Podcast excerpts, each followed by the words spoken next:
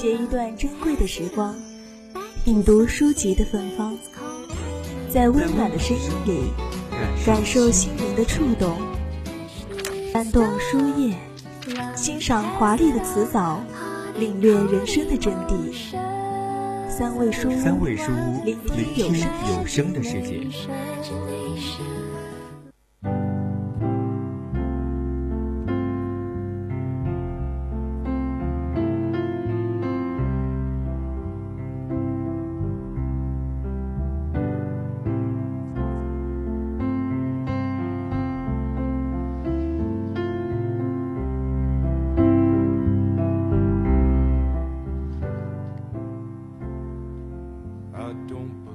欢迎大家来到侧耳倾听的最后一个板块——三味书屋。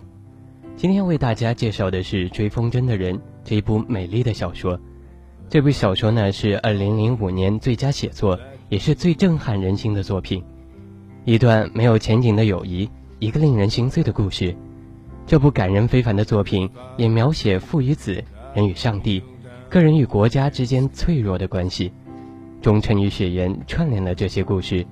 直至成为2005年最抒情、也最动人、最出人意料的一本书。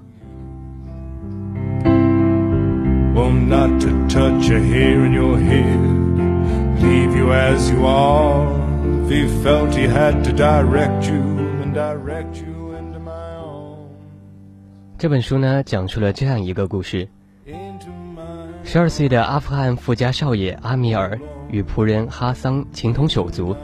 然而，在一场风筝比赛后，发生了一件悲惨不堪的事儿。阿米尔为了自己的懦弱感到自责和痛苦，逼走了哈桑。不久，自己也跟随父亲逃往美国。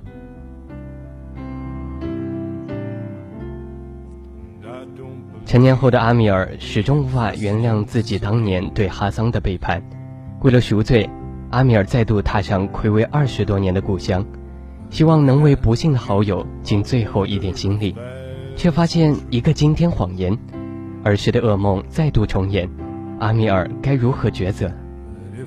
故事呢如此残忍而又美丽，作者以温暖细腻的笔法勾勒人性的本质与救赎，读来令人荡气回肠。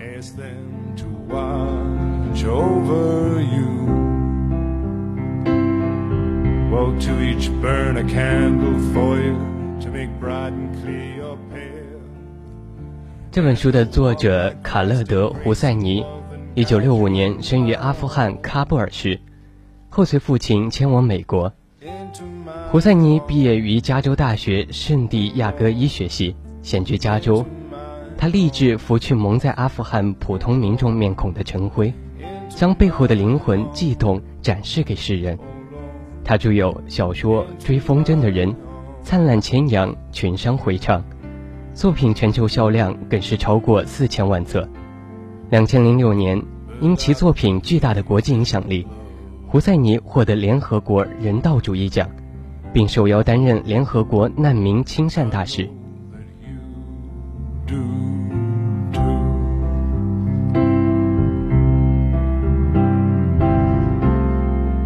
I believe in some kind of path.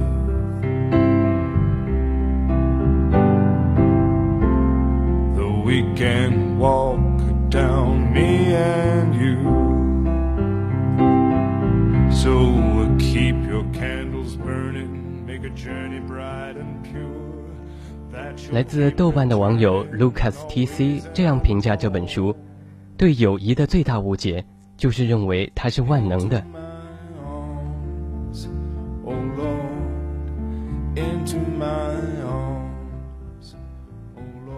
我时常幻想自己是来自未来的，这样有一天我面对未来某一时刻的突然变化，就会更加的从容；面对陈年往事也会更感慨。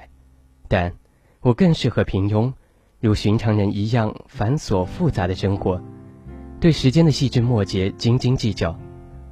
既然无法预知未来，那么人更多的开始依赖回忆，甚至靠那些零星琐碎的回忆支撑往后的日子。有些回忆很美好，有些回忆很心酸，有些回忆让人长大，有些回忆让人显得很无知，有些回忆慢慢泛黄，有些回忆仿佛就在昨天，有些故事呢，也总是从儿时的回忆展开。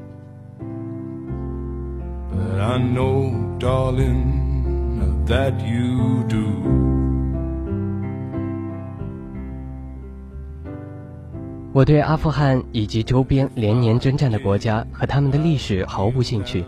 对我而言，那里的人民是可怜而辛苦的，那里的政府是可悲的。所以，当追风筝的人这个故事一点一点展现在我面前的时候，我并没准备好接受一个平静的“也曾春暖花开，羊肉串香飘整条街道”的画面，更没想到那里的孩子。也可以无忧无虑地追逐风筝。所以，当身为少爷的阿米尔和他的仆人哈桑情同手足的画面一出现，所有读者不禁感叹：少年时的友谊是那么充满力量、干净而持久的。他们总是并肩而行。每当阿米尔被人欺负的时候，哈桑总是义无反顾地站出来。很多人说。这是哈桑天生的奴性，这种观点呢，我并不赞同。我分明看见他们之间有一道友谊的光芒在闪耀着。You i wonder if that's true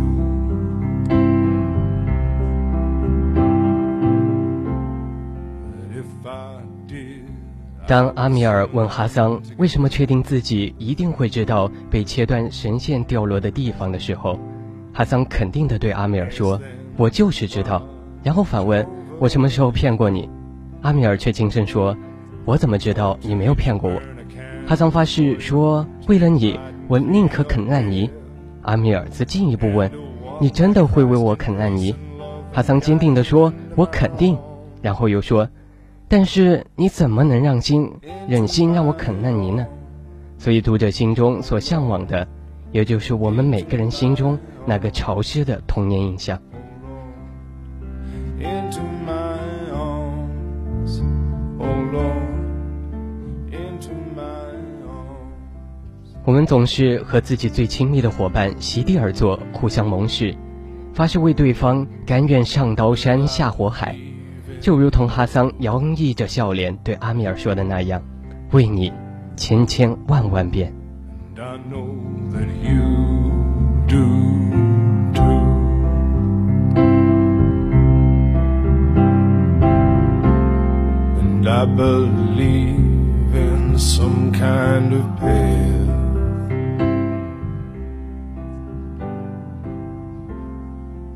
哈桑总是说为你千千万万遍，而生性懦弱的阿米尔却选择沉默冷酷的逃避。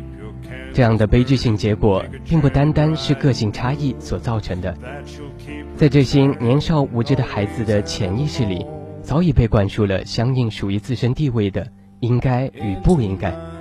一个哈扎拉仆人理应为主人尽忠，而高贵的普什图少爷。不值得为一个卑贱的哈扎拉仆人冒任何风险。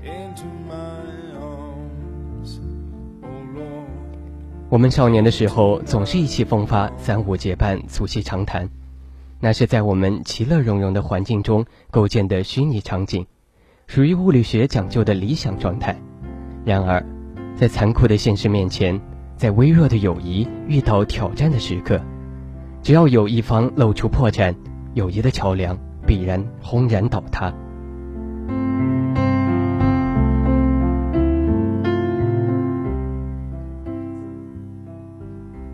友谊和爱是在困难之中由弱变强的柔韧派，还是在权衡利弊之中土崩瓦解的懦弱派？谁敢真正的站出来，举起右手发誓，我从来没有辜负过任何一段纯粹的友谊？谁敢真正的抬起头，挺胸对自己的说：“最近朋友忠心不二。”我们总是太过自信，对友谊误解，对自己的爱误解，对不可能的事信以为真。